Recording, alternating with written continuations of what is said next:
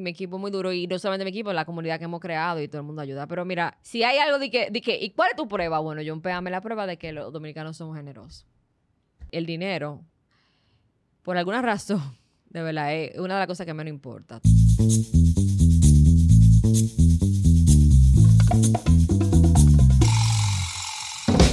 Bienvenidos a otra entrega de Dejando Huellas.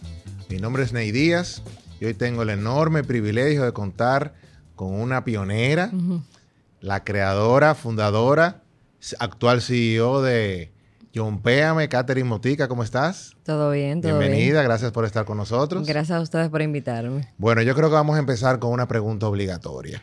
Ok. ¿Cómo una ingeniera industrial graduada con honores con una maestría en ciencia de los materiales. Solamente el que estudió ingeniería industrial sabe lo que es ciencia de los materiales, que era la materia que probablemente todos le, le huíamos. Termina liderando la principal plataforma de ayuda y colaboración de la República Dominicana. Cuéntame un poquito, dame un poquito de contexto. Dije, wow, empezaron fuerte la pregunta. No, mira, realmente, eh, aclarar, es una especialidad que tengo en ciencia de los materiales. Yo cuando terminé la universidad pensaba que esa iba a ser mi área porque me gustaba. Después de, yo tuve la oportunidad de estudiar en John Shopping University, eso en Suecia. Entonces, nada, vine al país y como que hubo un choco de, realidades realmente. Eh, y empecé a trabajar, o sea, ejerciendo mi carrera en ingeniería industrial en una empresa.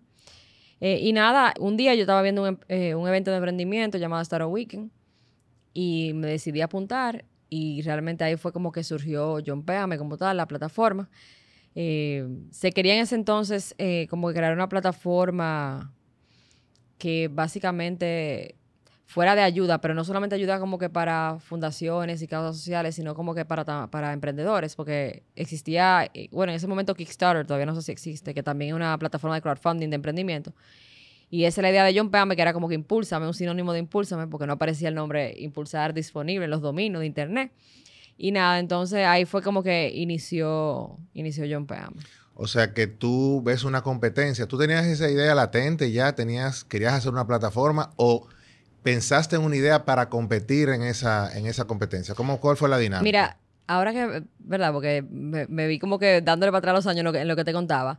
Yo vine con esa idea porque yo, meses antes, si no me equivoco, yo había estudiado en Singularity University, que como son varios meses que tú estudias en la NASA, California, y te hablan de tecnología, de cosas súper exponenciales. Entonces, cuando tú vienes a República Dominicana, que te devuelve de hacer como que ese curso, por así decirlo. Viene con la cabeza. Exacto, tú vienes con la cabeza así. Entonces, yo venía con la cabeza así, eh, viendo, buscando eso, encontré Startup Weekend, me apunté y ahí fue que entonces que se hizo. Ok, entonces la idea original, cuéntame un poco cómo fue evolucionando esa idea. O sea, la idea que tú propusiste y ganaste, ¿no?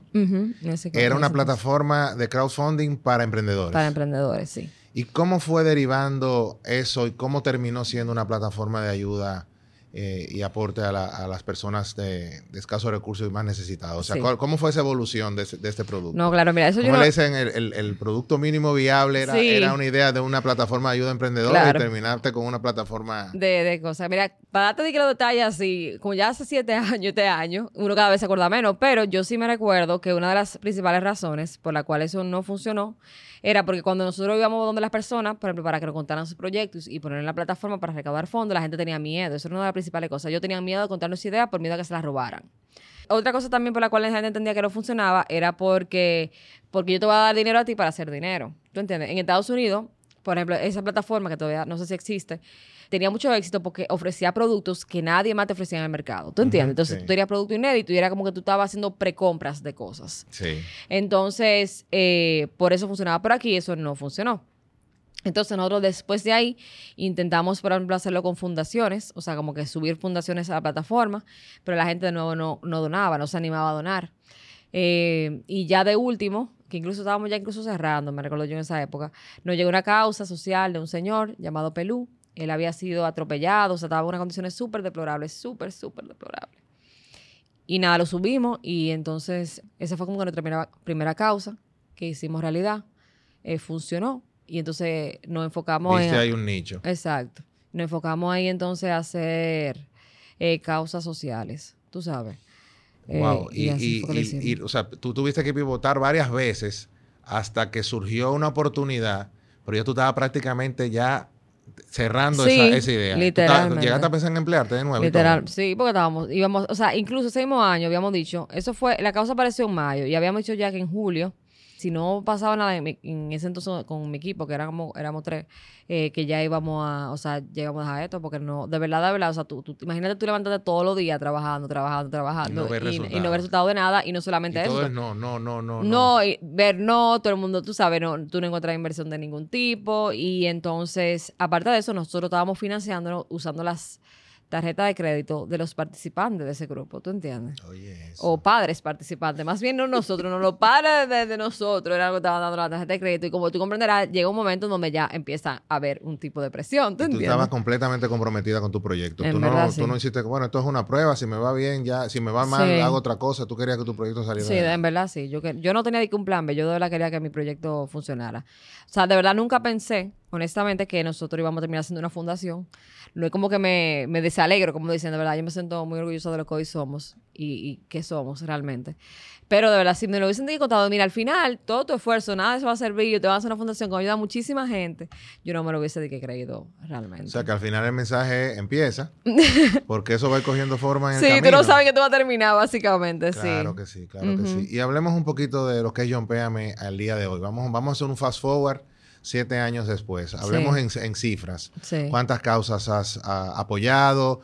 ¿Qué, monto de recursos has canalizado? Dame un poquito de información sobre lo que es la, fotografía eh, de, de, John Péame al día de hoy. Mira, eh, de los últimos números, que nosotros normalmente lo hacemos como que al final de año, nosotros llevamos como más de 700 causas. Sí, hemos impactado la vida de más de 7.000 personas eh, y hemos recaudado más de, creo ya van más de 50 millones de pesos realmente. Y tú, viendo esa información, ¿sientes que has hecho mucho o sientes que todavía el potencial pudieras estar haciendo mucho más? O sea, ¿cuál es tu sensación ahora mismo con lo que has logrado con John Payne? Mira, mía personal, lo primero es que antes, antes que todo, a mí siempre me gusta aclarar, eso no, no lo he logrado yo sola, sino que yo tengo un equipo detrás, que de verdad yo adoro mi equipo, mi equipo me ayuda muchísimo, también hemos recibido la ayuda de muchísimos medios, de muchísimas empresas, incluyendo la tuya, o sea muchísima gente que se ha sumado y que ha hecho posible, porque literalmente nosotros lo que hacemos es llevar la ayuda. Entonces, ya aclarado eso, ya, porque el éxito no es de que de Catherine y su equipo, sino de, todo un mundo de personas. claro que sí. Eh, no, yo entiendo que nosotros hemos logrado mucho. Yo de verdad me siento muy, como te lo dije ahorita, muy orgullosa de lo que hemos cambiado, porque hemos tenido la oportunidad de verdaderamente hacer antes y después. O sea, nosotros hemos hecho vivienda de gente que no, no tenía vivienda. Hemos, hemos resuelto temas de, de, salud, de gente que tenía años, décadas buscando una cirugía y no se lograba. Entonces yo entiendo que, que sí, que orgullosa estoy de lo que se ha logrado. Bueno, pues yo te voy a pedir aquí otra vez que hagas un flashback. Hagas un recorrido de siete años en, en, unos minutitos. Está bien. ¿Cuáles son, te voy a dejar hasta pensar un segundito, cuáles son los principales obstáculos que te ha tocado vencer en todo este proceso? Algo que me chocaba mucho al inicio, por ejemplo, era el tema de la parte de sensibilidad. Yo, yo, he llorado con muchos casos. Y, a, y aprender como que a enfocarme en, como que en ver la luz, en vez de enfocarme en el problema que tienen. Eso me, ha tocado. para mí es un obstáculo porque me afecta emocionalmente, ¿tú entiendes? O sea, me tumba la energía. Hay cosas, por ejemplo, yo me recuerdo, nosotros cuando empezamos hacíamos casas, casas de madera no hacemos casa de blog. Y por ejemplo, me recuerdo yo que con apoyo de Cemex hicimos las primeras cinco casas de blog. Y fue todo un reto, porque cambia el presupuesto, cambian tantas cosas. Y, pero haberlo logrado después uno se siente bien, pero realmente ese obstáculo fue, eso, eso fue fuerte en ese momento. Porque, mira, yo tenía que ir a Tapia a San Pedro, para que tengas una idea, a un, a un campito para dirigir las construcciones, porque Sí, tú, tú eres ingeniero industrial, no Exactamente, exactamente. Entonces, créeme que ese bueno, fue un aquí te vi preguntando por los pisos. Dime no, ya no, ya tú sabes, ya yo, uno busca soluciones ya, y ya yo le he perdido como miedo a eso. Pero cuando tú lo haces la primera vez, la primera vez tú tienes miedo. Porque tú haces cambiar de un formato a otro, créeme, da miedo. Eso es lo mismo. Nosotros, por ejemplo, eh, hacemos normalmente casa de techada de zinc. Y cuando hemos hecho de plato, yo ando preocupada porque algo que no que me mortifica mucho siempre es el tema del presupuesto, porque si nosotros ya pedimos ayuda, por ejemplo, y con esto yo soy muy exigente, si nosotros pedimos, por ejemplo, ayuda, mira, necesitamos tanto para hacer esto, yo ah, yo necesito que eso pase, ¿tú entiendes? Porque que yo, yo, no, yo no tengo la opción de decidir que uno de ella pedí más y no tengo la opción de tampoco decirle a la persona que le estoy haciendo su casa, mira, la casa se quedó a mitad. ¿Tú entiendes? Entonces, eso, e, esa parte, yo creo que todavía siempre termina siendo un obstáculo porque todo anda cambiando de precio. No sé si es un plan de Dios, pero como que no está ayudando ese plan a mucha gente. ¿Tú entiendes? Entonces, eh, entonces es siempre un obstáculo. Y obviamente aprender lo que me pasó, lo del año pasado, del, del, Ministerio Público también fue un gran obstáculo. Eso te iba a preguntar, y quizás ya me, te adelantaste a, mi pregunta. ¿Algún momento, alguna situación en la que tú como por te planteaste, aunque sea por unos segundos, decir, mira, yo voy a dejar esto, esto no vale la pena, demasiado, demasiado esfuerzo? ¿Se ha pasado algún caso? Claro que sí. Que tú, aunque sea por un segundo, lo has, apreciado, has contemplado esa posibilidad. Nosotros teníamos un caso eh, con, en un segmento de un programa específico y ese señor tenía meses pidiendo ayuda. No a nosotros, pero tenía como en general al gobierno. Y nos llevó a nosotros. Y cuando nos llevó a nosotros, él, tenía un tumor en el pecho y él ya era grande. El punto fue que él necesitaba una operación de 700 mil pesos, que sí, que lo iban a operar, que se podía operar. Nosotros conseguimos los 700 mil pesos en dos días. Oye, dos días. Y él cayó en coma el, el, mismo día que nosotros conseguimos el dinero. Y a mí eso me mató porque después de ayer falleció y dejó huérfano a sus dos niñas. Y es verdad, mira, los fondos al final subieron y por eso digo que yo he aprendido y eso me ha costado. Eh, sirvieron para como que las niñas estuvieran bien, ¿tú entiendes? Pero a mí me costó mucho porque fue concho, se tiene y cuando se tiene. O sea, cuando tú lo vives de ahí, ahí, de que tú conoces a la persona, de que tú conoces a la esposa, de que tú conoces a la niña, de que tú conoces la situación en que vive y como que todo el esfuerzo que hicieron y entonces se logra y como que ahí mismo fallece la persona, eso, perdón, eso a mí me... Te golpeó. Me golpeó. De verdad. Yo tuve, yo tuve que, tomar un momento, sí, yo tuve que tomar un momento. O sea, no te digo que. Mira, yo no. Un día, sí. 24 horas donde yo literalmente no podía hacer nada porque era como que mal. Entonces. Ok. Y vamos a también ya un poquito a proyectarnos hacia el futuro. Algo que te está ahora mismo, algún obstáculo, alguna barrera que, te está costando superar para llevar John Payam al próximo nivel. Yo te diría el tema de, de tener la capacidad de ampliar mi equipo. Y cuando te digo la capacidad de los recursos, porque tú sabes que ahora, me imagino, tú trabajas, tú eres una empresa, tú sabes que ahora hoy en día tú tienes un empleado que tú pasas un año entrenando y se te va porque le ofrecieron más dinero en otro lado. Entonces, eso es algo que nosotros todavía luchamos con porque somos una fundación, no podemos pagar como paga una empresa. Y a mí eso me cuesta porque de verdad uno invierte tiempo entrenando a la gente. Por si acaso, de verdad, a mí no me duele que se vayan por su mejoría. Porque también soy honesta, tú sabes. Pero hay que buscar gente que se enamore también. Sí, pero es que hay gente que pueden estar enamorados. Si tienen una bebé y quieren en un futuro sacar un apartamento, no lo van a hacer John Péame, lamentablemente. O sea, tú entiendes. Entonces, tienen que, al menos que venga una empresa y diga, mira, todos los empleados dedíquense a trabajar. Que nosotros vamos a, o sea, por decir, a, a, a, a, todo empleado, ¿tú entiendes? Ya es otra cosa diferente, pero hay muchas cosas que nosotros no podemos hacer porque somos una fundación. ¿Entiendes? Y eso de verdad cuesta porque cuando uno se va, yo digo, ay, no me digas que tú te vas. No, eso es como que mierda, sí, porque el trabajo. De nuevo. Es, sí, porque el trabajo no para, ¿tú entiendes? Sí, sí. Explicarle de nuevo que John Péame con nuestra A todo el mundo, decirle qué se hace. Esa famosa qué no se, sí, qué se hace, qué no se hace, todo el screening que hay que hacer, porque tú sabes que en una fundación tú no puedes consumir de nada. Entonces. Ay, ay, ay. Sí. Mira, yo me pude fijar, eh, haciendo un poquito de, de investigación eh, antes de esta de esta entrevista o este encuentro, esta conversación, que tú te refieres en, varias entrevistas a John Péame como un movimiento. Sí.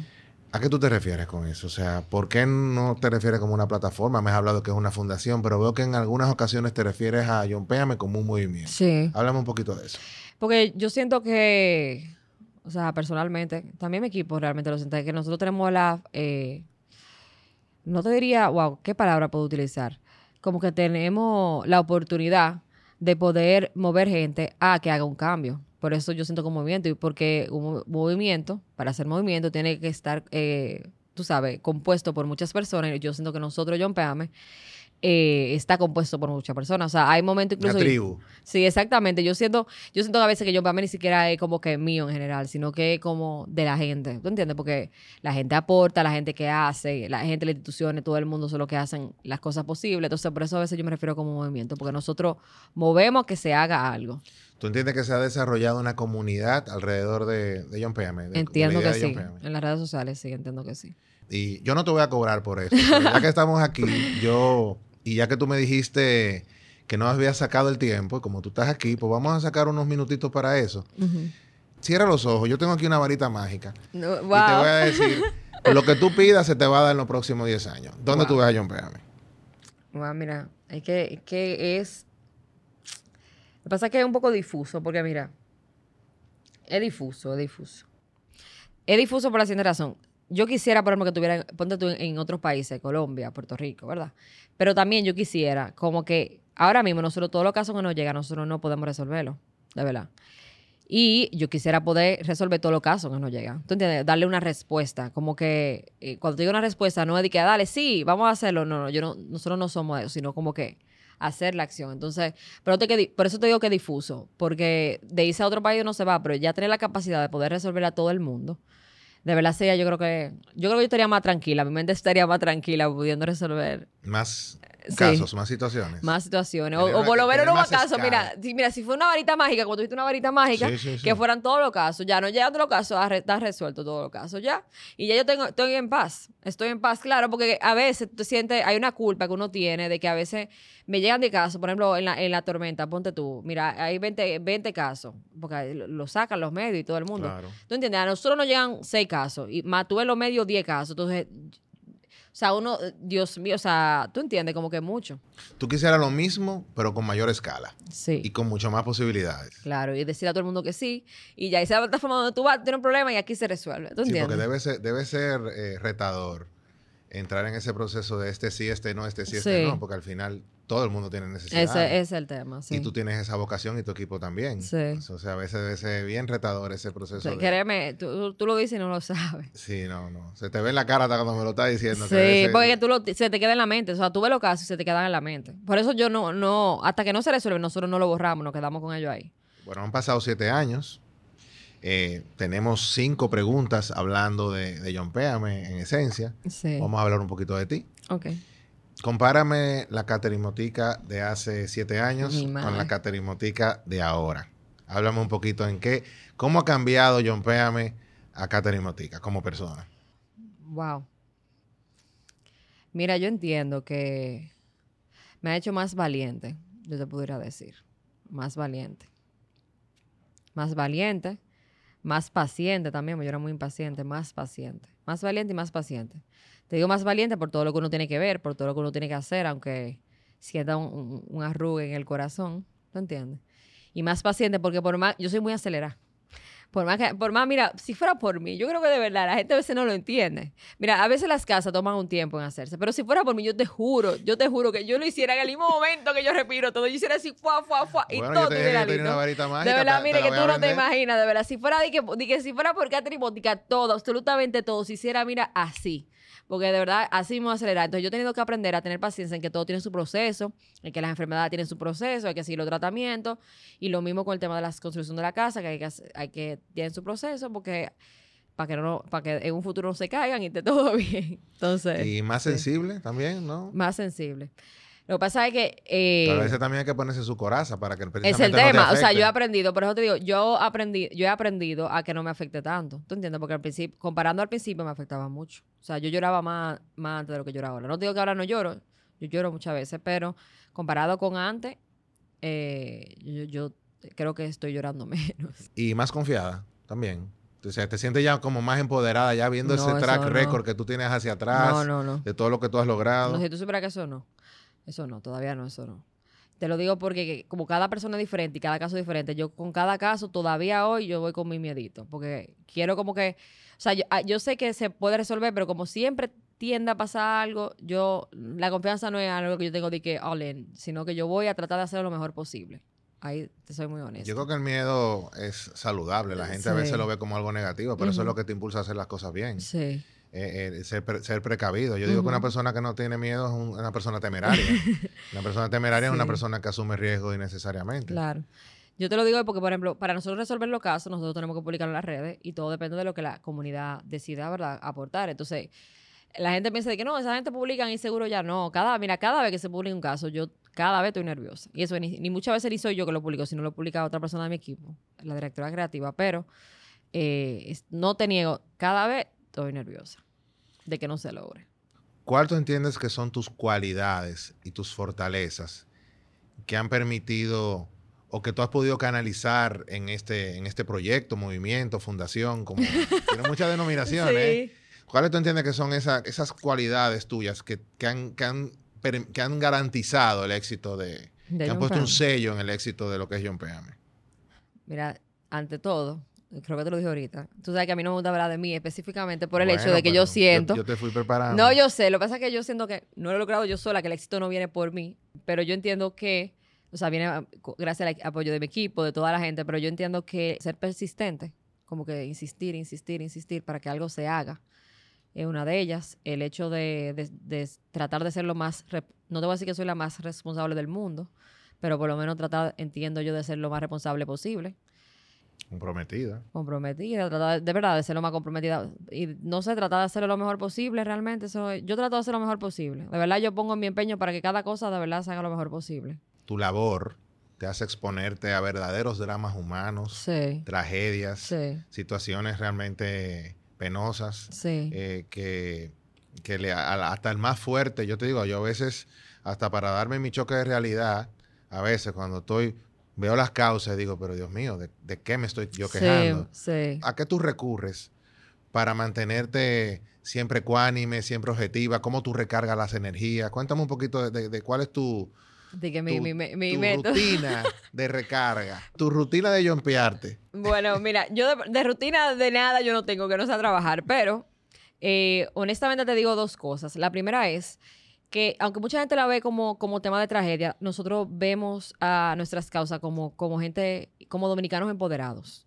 Tú a veces hablan, por eso que a veces me molesto cuando hablan incluso de la revictimización, porque quieren hacerle una víctima. Y no, señores, esas personas no son víctimas, son personas empoderadas porque se atreven a contar su historia delante de gente. Y número dos, se paran todos los días, a pesar de que tienen las situaciones más difíciles no te voy a decir que del mundo, pero situaciones bien difíciles y como quiera siguen adelante. Que en mi opinión son, son personas que, que yo no sé si a otra persona le tocaría lo, como que se levantaran con el mismo ánimo, siguieran en su familia con el mismo ánimo. Entonces, ese es una, ver ese empoderamiento, eso, eso te contagia de cierta forma y tú dices, wow, si fulano puede, como yo, que no tengo nada, que estoy bien, mi cuatro, tú sabes, mis dos brazos, mi pierna, mi, o sea, mi cuatro extremidades, yo estoy toda bien, y yo me estoy quejando de la vida, ¿tú entiendes? Entonces eso se contagia y eso me ayuda. Y lo otro que he aprendido a hacer, eh, que sí me ha tomado esfuerzo, es enfocarme en lo positivo que se puede lograr. Es decir, en vez de ver que esta persona tiene cáncer y no, como yo conseguí el millón de pesos, es, ok, vamos a enfocarnos en que en un futuro esta operación sí es exitosa y como que va, va a salir adelante. Te diría que esas, esas dos cosas. Yo en lo personal eh, te tengo que dar las gracias porque he encontrado en John Péame un, canal eh, para, en mayor o menor proporción, pues canalizar eh, a veces esa venita que uno tiene de querer ayudar a los otros y no sabe ni por dónde empezar. Una vez lo hace con su entorno inmediato, en la medida de lo posible, pero a veces que hay gente que tú quisieras poder ayudar y tú dices, pero ¿y por dónde empiezo? Sí. Eh, y de una manera formal, no, no, necesariamente una entrega de recursos, sino cómo acceder a cosas, cómo acceder a tratamientos, etcétera, etcétera, etcétera. A mí siempre me ha dado mucha curiosidad. Si pudiéramos resumir eh, en una frase o en un par de frases, ¿cuál ha sido lo que te ha garantizado el éxito de poder, movilizar, porque lo que, lo que te comento que me pasa a mí, me lo han comentado otra gente, de poder movilizar a tanta gente a, aportar y querer ayudar. Es decir, ¿qué sería la exposición visual de los casos? O sea, ¿cuál tú entiendes que ha sido lo que ha movido y ha movilizado a la gente a, apoyarte? Bueno, apoyarnos, porque de nuevo eh, entiendo que el éxito de, de mi equipo, de, todo el mundo. Sigo, hablando en primera persona. Sí, lo que pasa es que de verdad es que yo estoy clara. ¿tú bueno, pero eso tú sabes una cosa, eh, eso dice mucho de ti, tú eres una gran líder. O sea, tú no en ningún momento que te ha tocado, o sea, nada más cuando te pregunto acerca de ti, pero siempre hablas de tu equipo, o sea, la verdad que... No, gracias. Lo que pasa es que se fajan ahí conmigo y de verdad sin ellos yo... Eh, por tú, eso eres la, tú, eres la, cara visible. Sí, yo soy la cara visible, que, oye, si fuera por mí tampoco fuera cara visible, ¿tú entiendes? pero realmente mi, equipo es muy duro y no solamente mi equipo, la comunidad que hemos creado y todo el mundo ayuda. Pero mira, eh, algo que yo entiendo que mueve mucho a que la gente ayude es el tema de que las personas se animan, nuestras causas, a contar sus historias. Yo entiendo que las historias de nuestras causas es lo que mueve a la gente a, contarlo. Y sí, la historia de nuestra causa la gente tiene que verla, porque eh, lamentablemente, no, mira, yo no sé por qué, porque yo no de, pero si tú te pones a hablar de que con, lo, con lo que las personas que son más adultas que uno, eh, te dicen que, ah, que no se confían en las fundaciones, ¿tú entiendes? Entonces, ese tema de desconfianza, la gente tiene que ver la historia para poder aportar, número uno, y número dos, después poder ver un resultado. O sea, no se trata de decir, mira, yo voy a hacer esto, sino que nosotros, no, tú no nos veas a nosotros diciendo, mira, con esto vamos a hacer esto, sino que nosotros pusimos, hicimos esto, y la gente ve que hicimos, con esto, esto y esto. Y así que lo hacemos, tratamos de hacer siempre. ¿Y qué has aprendido de la bondad de las personas? Que aquí hay, que es un pueblo muy generoso, por más que digan que no. Si hay, si hay algo de que, de que, ¿y cuál es tu prueba? Bueno, yo empéame la prueba de que los dominicanos somos generosos. Ya. Porque sin el pueblo, o, sea, yo no existe.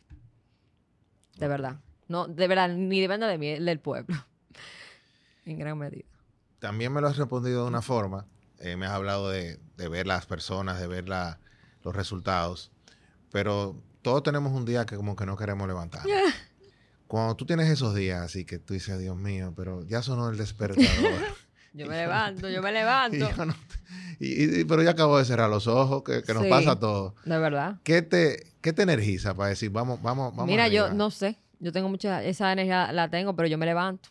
Yo me levanto, yo, hasta me, yo me levanto, yo, yo peor, porque yo me levanto asustada. Yo dije, mi esquina, ya, ya es la hora. Ya así que me levanto yo, de verdad. Eh, las veces que me pasa no puedo levantar, honestamente te digo, cuando me siento mal físicamente, que tengo una gripe o, por algo me siento mal, no sé, pero después de ahí yo, yo normalmente me levanto y como te digo, casi siempre me levanto medio asustada porque siento que me dormí el día entero y no logré nada, que eso es como que el, mayor miedo que tengo, eh, si tú supieras. Pero después de ahí no, yo me levanto. A mí, por más que yo tenga quejas de mi trabajo, por todo lo que sucede, a mí me gusta mi trabajo. Mira, eh, John Péame a todas luces es un, vamos a decirlo a tres definiciones, un movimiento, una fundación. Eh, y una, ¿cómo se llama? Una plataforma. Una plataforma sí. Eh, exitosa. Y obviamente tú y tu equipo, Gracias. estoy aprendiendo, eh, son personas eh, exitosas. Pero como te tengo a ti, aquí al frente te voy a preguntar a ti. Dale. ¿Qué consejo tú le darías a esa juventud que probablemente siga asociando el éxito con logros materiales, con proyección, con fama, eh, ¿Qué tú le dirías a esas, a esas generaciones que vienen subiendo sobre lo que tú, entiendes que es el éxito? ¿Y qué consejo tú le darías a esas personas que quizás tienen esa vocación de querer ayudar y no lo hacen? Eso es como la gente cuando éramos jóvenes que, no, decían, no estudie eso, que eso no... Sí, yo, que eso, no, deja, dinero, tú no, vas a poder vivir de eso. Sí, eso pues no volvemos a lo mismo. O sea, ¿qué tú le dirías tú ahora desde ese éxito que tú has logrado? ¿Qué tú le dirías a, esa gente que tiene esa vocación o a esa gente que simplemente le tiene miedo a no enfocarse en causas sociales porque entiende que no, que no va a poder ser exitoso y no va a poder ser un orgullo ni para él ni para los que le rodean. Mira, lo primero es decirte que en la vida, mira, yo creo que hacer ese proyecto yo he aprendido mucho sobre porque no tenía que cuando yo salí de la universidad mi sueño era ser gerente, o sea, tener un alto salario, lo, mismo que sueñan todos los jóvenes cuando salen de, la universidad. Entiendo yo, hay algunos que no, si quieren ser de embocero, lo cual también.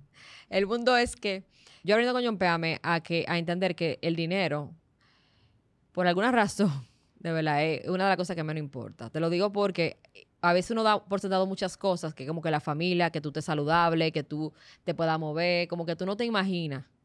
Y de verdad te lo, te lo digo yo, a, experiencia, lo bien que se siente tu poder estar bien de salud. O sea que la gente no lo sabe.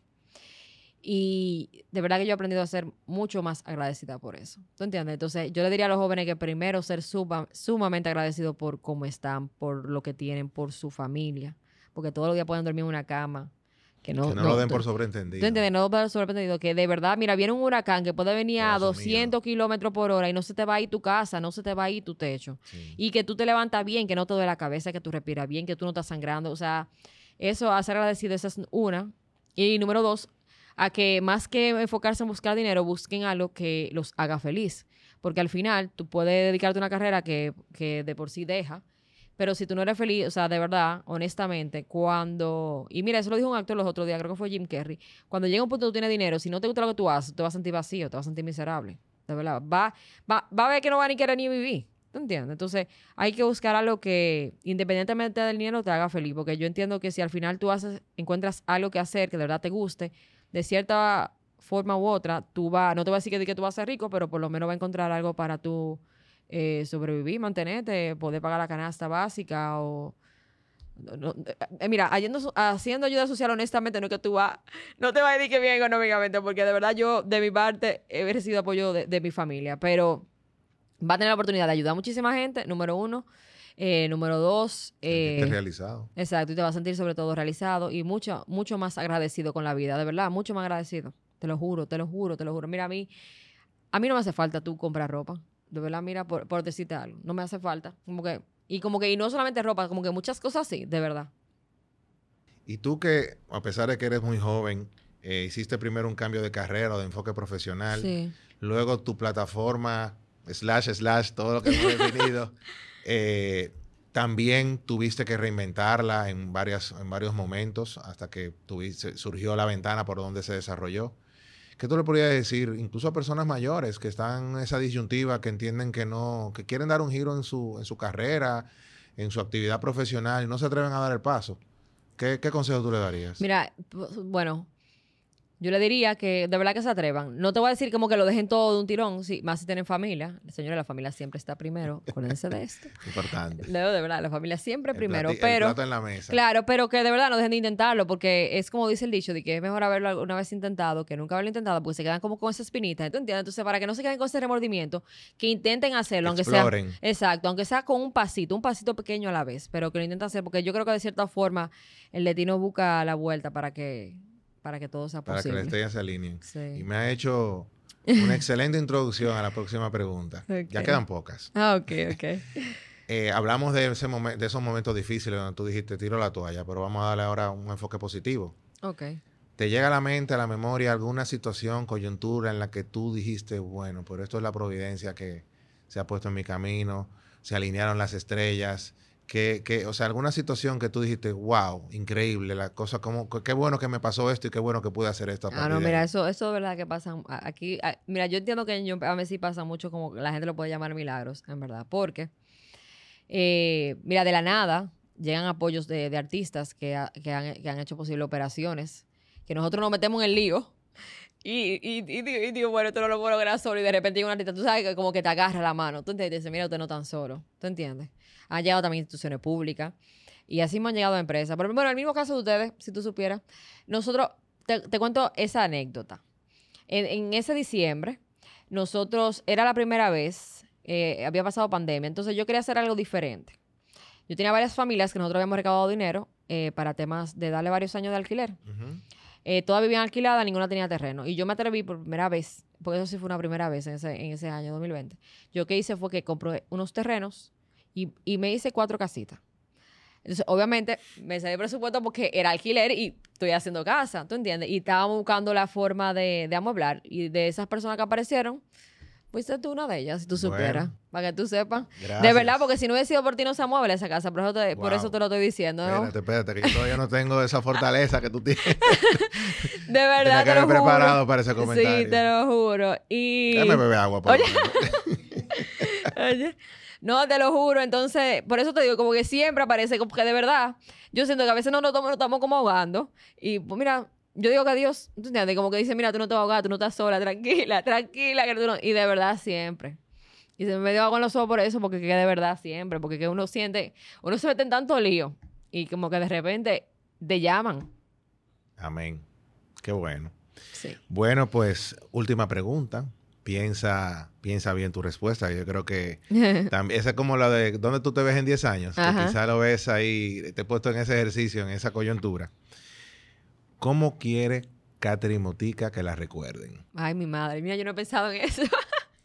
yo no sé si porque estoy joven no he pensado en cómo me voy a morir todavía. Ay, no, Dios. pero no que te mueras. Lo que pasa es que, mira, yo, yo por ¿Cómo alguna- tú quieres que la próxima generación o las generaciones actuales, cuando mencionen tu nombre, X años hacia adelante, te recuerden? Bueno, como trabajadora, porque por lo menos trabajé y hice lo mejor posible.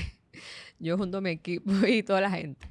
De verdad, de hacer lo mejor posible. Yo, yo, mira, yo lo único que espero que la gente entienda eso, de verdad, en cada caso, nosotros tratamos de hacer lo mejor posible. No te voy a decir que perfecto, de verdad, porque nada en la vida es perfecto, solamente Dios. Pero eh, que hicimos lo mejor posible siempre. Que de verdad, en cada caso, en cada cosa que tratamos de hacer, literalmente hicimos lo mejor posible, lo mejor, lo mejor que pudimos hacer en ese momento con lo que teníamos.